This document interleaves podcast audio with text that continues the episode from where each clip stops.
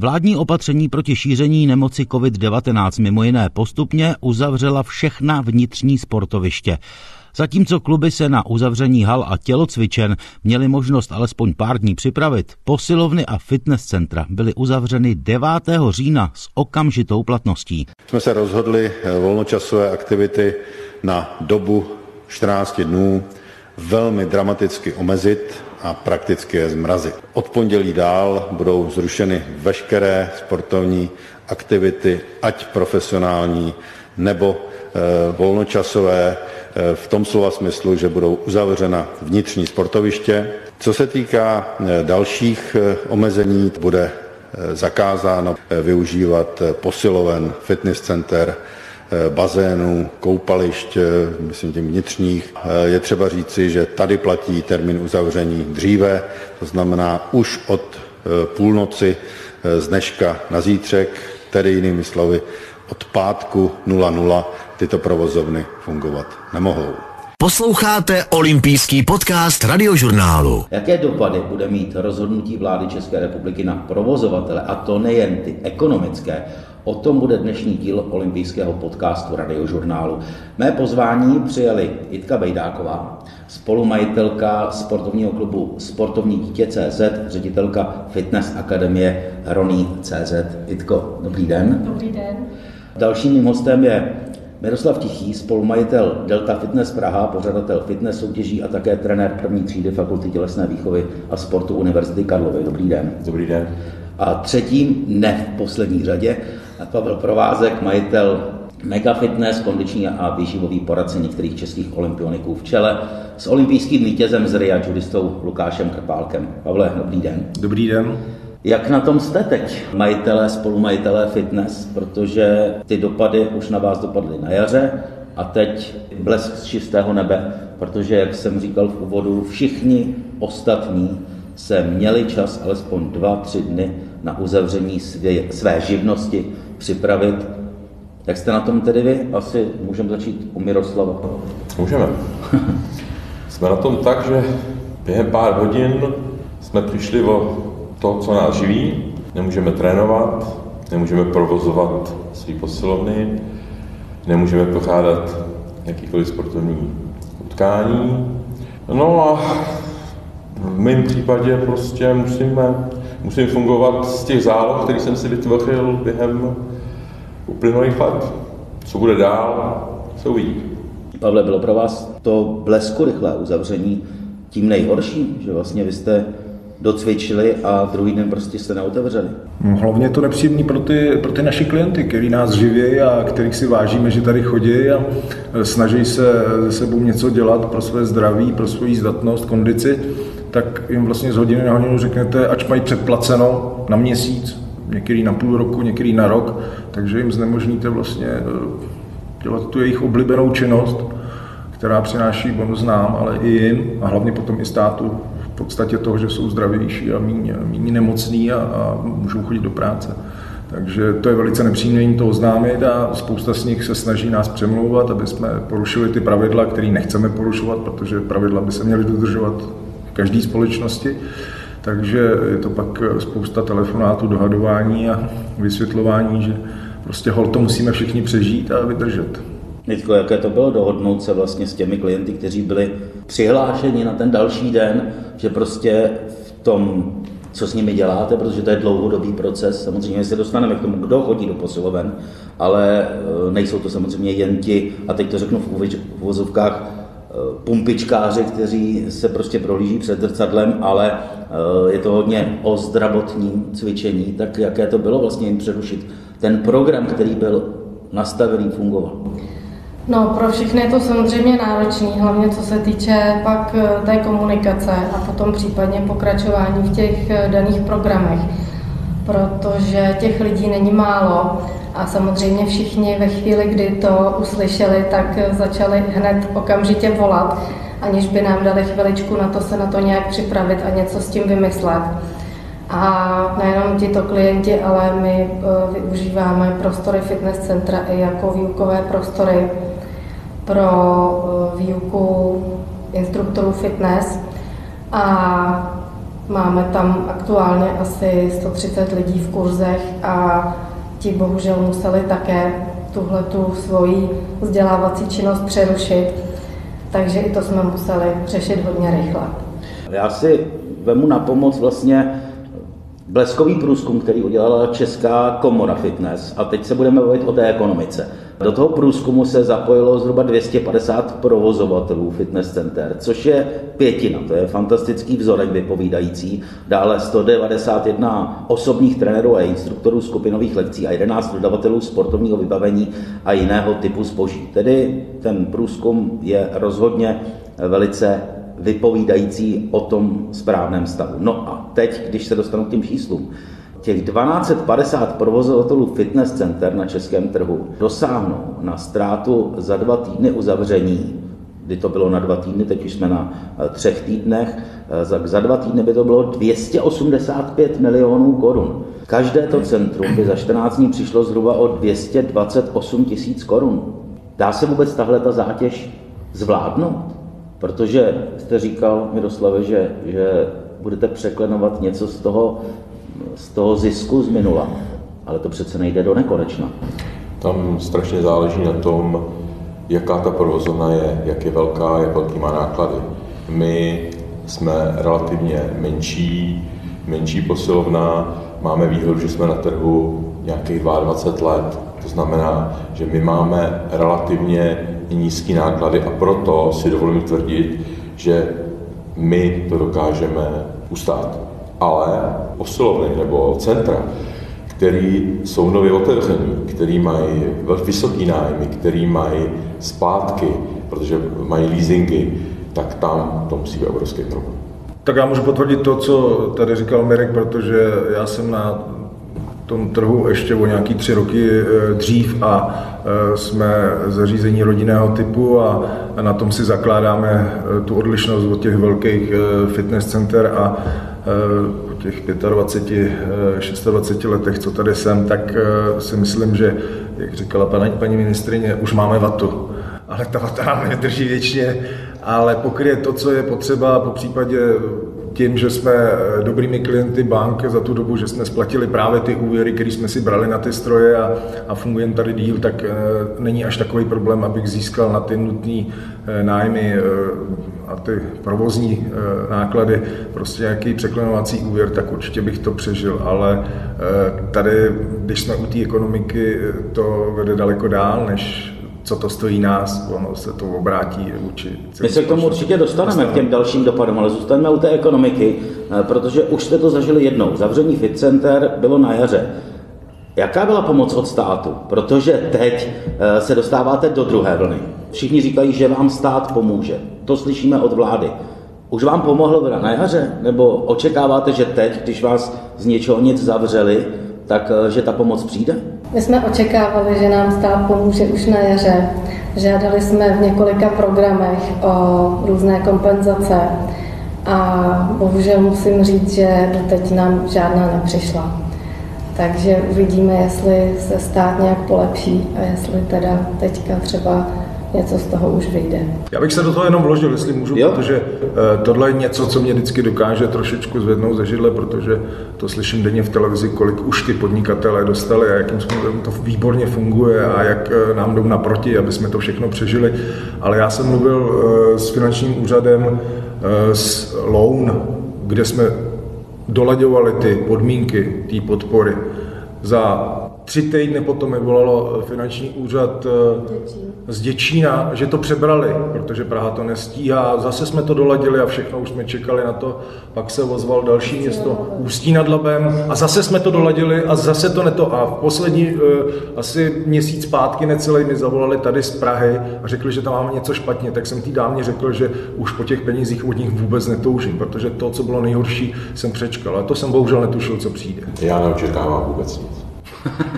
To byla strohá odpověď Miroslava. Eh, asi podložená těmi zkušenostmi z jara. Takhle, jaro, jaro v podstatě jsme přežili v docela v pohodě, ale říkám, naše, naše výhoda prostě je, že my jsme, to, co říkal Pavel, my jsme, my jsme rodinný fitko, my jsme klub, my nemáme ty obrovské náklady. Jo, to znamená, že my skutečně jsme schopní přežít z těch relativně úspor. Jo? To, jestli nám, to jestli stát nějak pomůže dobře, ale říkám, eh, nás se to tak eh, silně nedotýká jako opravdu těch velkých center nebo řetězců, jo, nebo těch, kteří prostě mají ty fitka otevřený krátkou dobu a tam je to daleko, daleko větší problém, než se týká mě osobně. Když se dostanu k tomu, kolika lidí se to týká, tak ono to není 1250 fitness center, ale ono to generuje samozřejmě další pracovní místa, která jsou na těch fitness centrech a samozřejmě i uh, wellness, bazény a tak dále, sauny, tak to generuje další pracovní místa. Bavíme se třeba o více než pěti tisíc pracovních místech. Budete muset omezovat ten stav pracovníků u vás ve fit centrech, protože prostě nebudete mít na to, abyste za ně platili sociální zdravotní pojištění, abyste jim platili platy. Prostě obhospodařili je tak, jako v té době, kdy před koronavirové, protože od té doby se vám asi na 100% klientela nevrátila mezi jarem a dneškem. Tak začnu od zádu, ta klientela se určitě nevrátila. Ta eh, klientela se určitě nevrátila eh, a dlouho nevrátí, dokud se bude dít v médiích to, co se děje a budou se lidi takovýmhle způsobem strašit, že mají vycházet vůbec ven a že mají zůstat izolovaný. A takže eh, spousta těch lidí... Tady bych jenom podotknul, že ani Pavel Provázek, ani nikdo tady u stolu nechce nějak bojovat proti těm opatřením, která vláda udělala. To akorát můžu potvrdit to, že než jsme tady začali tenhle rozhovor, tak jsme se shodli všichni na tom, že jsme pro, aby eh, se dodržovaly všechny pravidla, které někdo nastolí, ale ty pravidla by měly i taky nějaký logický řád a, a prostě nějaký systém, který dává logiku, ale k tomu, jak si říkal, se ještě asi dostaneme, eh, dostaneme později, že můžeme poukázat na nějaký takový jako podtext to, jak to cítíme my osobně, ale nejsem proti tomu, aby se nosily roušky, nejsem proti tomu, aby prostě nějakým způsobem eh, se nastavili pravidla, aby jsme chránili ty, kteří to opravdu potřebují. A tady v tom zrovna nejsem si úplně stoprocentně i, že eh, ve fitkách nebo v těch sportovních zařízeních jsou typy lidí, kteří by nám na ten covid umírali, anebo nějakým způsobem by to eh, poškodilo naši ekonomiku tím, že by se jim musela věnovat nějaká zvláštní zdravotní pomoc ale to jsem utekl od té otázky, kterou si říkal. Samozřejmě, že se to týká toho, že spousta trenérů, kteří tady pracují, tak eh, prostě teď jsou bez práce a hledají si vlastní aktivity, které eh, najednou se dostávají eh, pod širý nebe a nevím, jak to říct, ale je to tak, prostě tady začne růst černá ekonomika, protože jestli jsem někde pod eh, širým nebem, tak zřejmě tam nebudu mít eh, kasu, kterou tady máme, kterou využíváme, přiznáváme to, co prostě ty lidi tady přinášejí za finance. To jsou takové ty druhotní věci, kdy eh, oni řeknou A, ale neřeknou nám B, že jo, a, a vlastně jenom přispívají to, že, že učíme ty lidi zase fungovat trošku jinak. A ta ekonomika bude zase ztrácet, že jo.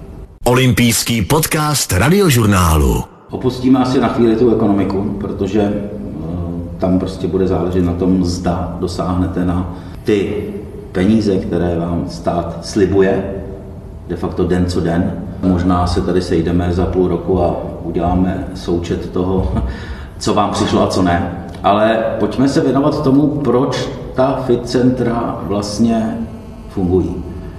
Už jsem umluvil o tom, že jejich návštěvníci nejsou pouze a jen ti, kteří chodí, dejme tomu, jak jsem to říkal, pombičkáři před zrcadlo a ukazovat, jak velký biceps mám.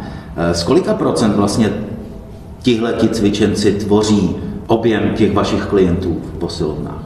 Dá se to vyčíslit?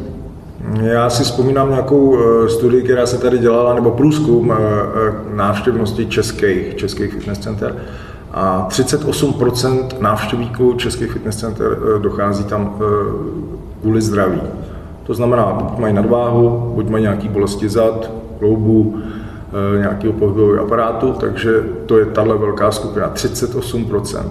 Dalších 29% jsou ty lidi, kteří tam jdou za nějakou estetikou a 29% za neuvěřitelně velký číslo lidí, kteří sportují někde jinde, berou to jako kompenzační doplňkový sport, eh, nepřízní počasí, prostě se uchýlejí do fitka. Takže to jsou, to jsou čísla lidí, který, který navštěvují eh, naše fitness centra a eh, ty, kteří to dělají aktivně, který v tom soutěži, a dávají tomu nějakou, nějakou tu sportovní, sportovní známku, tak těch si myslím, že bude někde kolem těch 4-5. Možná to stoupá, protože zájem o tenhle ten sport díky novým kategoriím je obrovský mezi mladými lidmi, což je jediný velký plus, že mají chuť cvičit, mají chuť přemýšlet o stravě, takže tam by to mohlo být kolem 4-5% lidí, kteří to dělají jako, jako pohybovou aktivitu. 38 je těch lidí, kteří uh, usilují o zlepšení svého zdraví nebo de facto to mají i možná doporučeno od lékařů, aby se o sebe starali. Jitko, jak se to projeví, ten tří nedělní vlastně výpadek těchto těch lidí, kteří se starají o zdraví a nebudou moci dál pokračovat, protože nepředpokládám, že e, vezmete žíněnku, budete s ní někam pod most, aby na ně nepršelo. Budete jich mít teda do počtu pěti, protože vy budete ta šestá a budete s nimi cvičit. To prostě nejde. Takže na tři neděle oni prostě přestanou cvičit. No pokud takovýto člověk přestane cvičit, tak samozřejmě pak s ním můžete začít téměř od začátku, protože ty svaly na to budou reagovat, budou znovu ochabovat, hlavně u lidí, kteří jsou začátečníci v tom sportu, tak eh, bohužel tam eh, je to strašně důležité, aby to cvičení probíhalo pravidelně. A nám sem nechodí jenom dospěláci, nám sem chodí cvičit i z řad mládeže, dětí a tam je to potom ještě komplikovanější, protože těm dětem teďka momentálně sice povolili to sportování venku v těch malinkých skupinkách, ale pokud ty děti jsou přetížené z toho svého daného sportu, tak jak jsme se tady bavili o těch kompenzacích, tak jim to samozřejmě bude taky chybět, takže určitě si myslím, že lidi, kteří mají ty zdravotní problémy a chodí sem proto, aby je neměli, tak se jim to zase může v brzké době pak vrátit jak se to projeví potom na zdravotním hledisku vlastně potom i té populace. Když přestanou teď lidi na tři týdny vlastně se úplně hýbat. Nepředpokládám, že někdo půjde v tomhle počasí ven. Opravdu asi nebude už 25-30 stupňů, tak jak to bylo na jaře, v dubnu, v květnu, kdy, kdy lidi chodívali prostě do lesů. Tak, eh, a teď se nebavíme asi jenom o fitness centrech, ale vůbec o tom eh, pohybu eh, té populace. No my se tady setkáváme hodně s tím právě, jak už tady zmiňoval Pavel, ohledně toho, že když je nepřízeň počasí, tak ty lidi opravdu ven nejdou. A já to musím říct i takhle z vlastní zkušenosti a lidi, co mám kolem sebe, tak dcera, která dělá atletiku, tak ve chvíli, kdy se tohleto zavře, tak ona si lehne na sedačku a vyměňuje si pyžamo pouze večer za to čistý, protože v něm žije až do toho následujícího večera. Takže si myslím, že tam první, co tak bude obezita, protože ty lidi budou zase doma, zase se vyprodá to droždí, budou pěkně si péct doma, budou spokojení, budou si tam papat. A myslím si, že potom budeme mít ze všema daleko víc práce, protože i co bylo potom z jara různé ty dokumenty, jak tam lidi vyprávěli, co kdo kde kolik přibral, tak každý říkal, že průměrně minimálně 5 kg za tu dobu všichni měli nahoře, takže to si myslím, že bude ten hlavní problém. A potom v důsledku tého, té aktivity, tak eh, tam můžou vznikat eh, další problémy. Třeba já, co mám ze zkušenosti, než jsem začala cvičit, tak jsem trpěla na problémy s krční páteří, s migrénama od té krční páteře. Od chvíle, kdy cvičím pravidelně, tak tady ty problémy nejsou. A nemyslím si, že je to jenom jako můj případ, protože lidi, eh, kteří sem chodí kvůli tomu, že bolí záda a dalších spoustu jiných problémů, tak eh, tím, že budou sedět doma u té televize a pojídat bramburky, tak samozřejmě tohle se jim všechno vrátí. Takže si myslím, že hlavně ta obezita a postupný vracení se těch zdravotních problémů, který oni teda doufám, že spíš pak budou řešit tady než s těmi lékaři, protože bych řekl, že tady se dají dohromady daleko dřív. Restaurace mají takeaway, výdejní okénko, tím si můžou přivydělat. Jaké výdejní okénko mohou mít fitness centra? No, výdejní okénko samozřejmě nemá, ale spousta, spousta těch klientů to řeší tím, že si zařizují vlastní domácí posilovny, to znamená, těch už na jaře vznikla veliká spousta, protože ta skupina, řekněme, těch 4%, který se připravuje na nějaký sportovní výkon a v současné době vlastně má, má mít eh, fitness a bodybuilding mistrovství světa začátkem listopadu. Ty, ty lidi, kteří se na to připravují, tak samozřejmě teď teoreticky nemají kde se připravovat, takže budou vznikat tyhle, ty, tyhle ty provizorní, provizorní místa a vrátí se to jako v nějakých 70. letech zase do sklepu. A vrátí se z těch sklepů potom k vám? Určitě vrátí, protože pro spoustu lidí je to samozřejmě ten sociální aspekt, že můžou komunikovat s tím okolím, který prostě, když cvičí jeden, dva, tak to prostě nemá tu pointu prostě a není to takový, jako když cvičíte prostě v nějakém klubu nebo v nějakém společenství lidí, kteří mají stejný zájem jako vy. Dobře, myslím si, že domácí posilovny asi nahradí mm, nějakému procentu to zavření těch, těch posiloven. Co ale poradit těm, těm zbylým, těm, co vlastně cvičí kvůli zdraví a s nimi zůstáváte v kontaktu přes nějaké telefonáty, sítě, ale nevím, jestli dokážete obospodařit eh, veškerou vaši klientelu, ale co poradit jim, aby, aby ty tři týdny, a teď se bavíme o tom, že to opravdu za tři týdny skončí s nouzovým stavem. Eh, nikdo neví, jestli to nebude pokračovat až do, dejme tomu, listopadu 2027. To prostě nikdo neví. Tak eh, co jim poradit? Protože to, že nemusí být konec za tři týdny, tak asi s tím lze počítat tak poradit jim můžu, ať zůstanou aktivní, pozitivní ve své hlavě a prostě pohybují se venku, kde je to dovoleno, v jednotlivcích anebo v rodinách a využijou každý minuty a momentu, kdy se můžou nějakým způsobem eh, zasportovat. To znamená, ať jsou to kola, eh, běžky, chůze, Prostě jakákoliv aktivita, která prostě přijde vhod, protože to tělo potřebuje pohyb. To je prostě to nejdůležitější. Dneska, když se člověk podívá do médií, všichni vaříme, všichni vědíme, jak máme jíst, všecko se řeší, ale národ je tlustý, že obezní.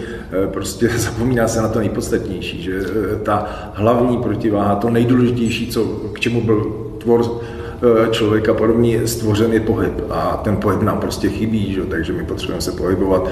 Kdybychom se podívali na nějaké doporučení eh, lékařů, tak se zjistí, že prostě dítě kolem 6. 7. roku by mělo mít 5-6 hodin eh, prostě pohyb aby, aby se vyvíjelo správně. My ho posadíme do lavic a tam ho necháme pomaličku listě chátrat. Už ani do těch lavic. Ne? Už ani do těch lavic ho neposadíme, už ho necháme doma v tom pyžamu, který si občas uh, mění, že jo, protože leží a uh, dělá distanční výuku počítače, auto počítače přepne z té výuky na tu hru a zůstane tam.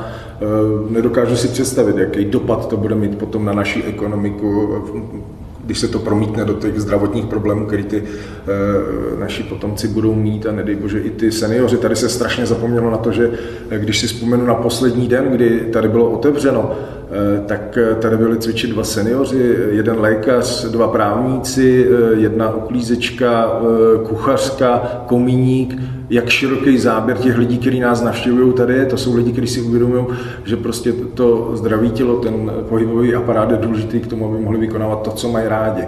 A my jim to prostě sebereme ze dne na den. A e, ten návrat k tomu, kdy si jim můžou vrátit ty bolový záda, nebo to nás, nás každý, který jsme trošku staršího datumu narození, že stačí dva, tři dny a už cítím, že něco nefunguje tak, jak má, když prostě nedám tomu tělu e, ten pohyb, na který je zvyklý a který mu dělá dobře. Miroslav Tichý se dvakrát nadechl během toho, co mluvil Karel Tak tady je teď docela výhoda, že v posledních letech tady vzniklo spousta těch venkovních workoutových hřišť, kde ty lidi můžou využívat. Ale samozřejmě nemyslím si, že jsou úplně vhodný pro někoho, kdo je, kdo je začátečník. Jo? Samozřejmě to je, už bych to nazval spíš jako výkonnostní, pro výkonnostní cvičence, který už přece jenom je to, je to cvičení s vlastní vahou a to už není tak, tak jednodušší. Ale i to se dá samozřejmě, to se dá samozřejmě využít a buďme rádi, že tyhle ještě jsou. No ta venkovního ještě byly hojně využívaná eh, na jaře, ale teď jsme prostě v jiném měsíci. Samozřejmě, jestliže, jestliže prší a někdo tam půjde na hrazdy, tak samozřejmě je to trošku hodně nebezpečný. Ale myslím si, že, že taky, to, taky to prostě několik lidí. Úraz, odvoz do nemocnice, do té přeplněné nemocnice. Tak. Olympijský podcast radiožurnálu Sport ze všech úhlů. Jitko, vy jste fitness trenérka od dětí až po seniory. Já bych se chtěl zastavit u toho posledního, protože seniori, Jitka na sebe ukazuje, že sama je seniorka. To rozhodně není. Seniori jsou prostě nejohroženější skupinou nemocí COVID-19. Už kvůli věku i kvůli těm zdravotním problémům, které už tak mají, takže ten COVID je může znásobit, to je známá věc. Někteří proti tomu bojují právě tím cvičením, právě tím, že se udržují v té, v té kondici. Donutí se takový senior, když nemá ten kontakt s vámi na tři týdny, donutí se opravdu na té své kondici dál pracovat? Já si myslím, že ten senior ten kontakt potřebuje, protože potřebuje do toho trošičku postrčit a motivovat, že opravdu to tak je. Tohle to taky vidím i třeba, když vezmu jenom moji maminu, tak eh, ta vždycky má radost, když se může pochlubit, že byla někde cvičit nebo když byla někde plavat. Teď bohužel to taky samozřejmě všechno zavřeli, takže tam je potřeba s nimi být v tom kontaktu, protože oni nemají zase eh, takovou morálku na to, aby když jim řeknete, že mají opravdu každý den na tu procházku, tak eh, že tam budou. A hlavně oni, když budou vystrašení z těch zpráv z té televize, že by neměli nikam chodit, tak oni nikam chodit nebudou. A pro ně to cvičení doma je hrozně komplikovaný, protože oni tu techniku sami prostě neumí. To ještě navíc to vybavení nemají, ale to budeš, to by se dalo... Tam je to asi shodné i s těmi nejmladšími. Děti a seniori prostě na tu techniku to prostě musí nad nimi stát a pomáhat. Určitě.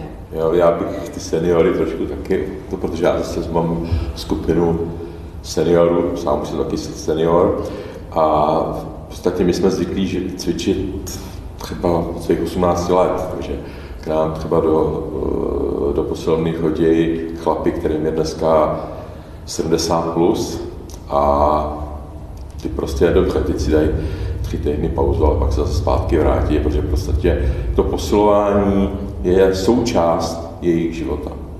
Tam prostě, myslím si, že i kdyby jim to zakázali na dva, na tři měsíce, tak prostě oni se vrátí. Ale to je ta skupina lidí, kteří opravdu cvičejí 50 let. Jo, to nejsou ty úplní začátečníci, kterým lékař doporučil, začněte cvičit, protože máte tady vysoký tlak, máte cukrovku. Jo, tohle jsou, tohle jsou lidi, kteří opravdu cvičejí celý život. Vy pro ty své klienty budete dál vymýšlet věci, aby to videové okénko, to jídlo sebou, ale z toho nemáme nic. Cvičení sebou, ale z toho, vy z toho máte jedinou věc, vy si ty klienty udržíte do budoucnosti, ale, ale uh, udržíte je všechny? Eh, já myslím, že eh, ten národ je rozdělený na půl. Na ty, kteří chtějí pro sebe něco dělat a pro sebe dělat znamená budovat a být zodpovědný za své zdraví tím, jakým způsobem se pohybuju, nepohybuju, jím, nejím a jsem sám za sebe zodpovědný a na ten stát tolik eh, nespoléhá. Pak je tady ta druhá půlka, malinko větší v současné době, která udává trend v této republice a těm je to trošku jedno a jenom čekají na tu kouzelnou tabletu, na tu pomoc od toho státu a ty tady teď tomu velej a podle nich se prostě teď my musíme eh, ostatní podřídit ale eh, říkám, strašně rád bych eh, viděl jednou studii, kolik těch lidí, kteří tím eh, zdravotním problémem s covidem prošli. A bylo tam napsáno sportovec, nesportovec, jakým způsobem ten poměr probíhá. A to by napovědělo něco o tom, koho bychom měli chránit a koho bychom měli nechat žít a tvořit tu ekonomiku a být rádi za to, že se o sebe starají, po případě podpořili v tom, že budou platit nižší zdravotní, protože méně využívají eh, zdravotní eh, zařízení k tomu, aby, aby eh, se udrželi při životě a při práci. Nehledě na to jsme tady dneska nespomenuli vůbec to, že největší problémy s covidem mají obézní. A naznačoval nám jeden státník, že eh, fitness a ty pohybové aktivity eh, nejsou eh, důležitý pro ekonomiku, ale když se jenom podíváme do nákladu zdravotnictví, tak jsem tam nakoukl a zjistil jsem, že obezita nás stojí ze zdravotního pojištění 30 miliard ročně. Jestli pro tyhle pány není dost peněz, tak pro mě je to aspoň důvod k zamyšlení, jestli ty lidi tady budou podporovat v tom cvičení a přispěju i z toho, co jsem si našetřil a udržel v nějaký kondici a zdraví, protože si myslím, že tyhle lidi tvoří ty peníze, z kterých se můžou platit tyhle ty náklady navíc pro ty, kterých je malinko teď víc, ale bohužel, bohužel na sebe nedbají a čekají tu pomoc od státu. Teď to bude zavřené na tři týdny. Už jsme se o tom bavili, že to nemusí být ještě to poslední datum, toho 3. listopadu. Poté, když byly fitness centra, wellnessy, bazény, sauny zavřeny při té pandemii na jaře, tak se vrátilo zhruba 50% klientů. Myslíte si, že to bude mít stejný dopad? Tam záleží na tom, za jakých podmínek se to otevře, protože když se to na jaře otevřelo za podmínek, že klienti nesmí používat šatny a musí cvičit v rouškách, tak bych chtěl vidět toho chytráka, který povolí cvičit v rouškách. Ten člověk v životě snad v roušce ani nepopobě. Na to si nebudu představit, aby v tom cvičil. Prostě tam to buď to měli 14 dnů ještě nechat zavření a pak to povolit prostě, ano, můžete v rouš, budete bez roušek a samozřejmě se můžete osprchovat, protože spousta těch klientů jde cvičit před třeba nějakým jednáním. On nepůjde na to jednání, na tu schůzku spocený z toho cvičení. Jo? Takže tohleto omezení, které oni udělali, samozřejmě tam nebylo 50%, tam přišlo 25% ty původní klientely. Já se bavím o tom, že postupně nabíhala zpátky ta klientela, ale už se to nikdy nedostalo na těch 100%.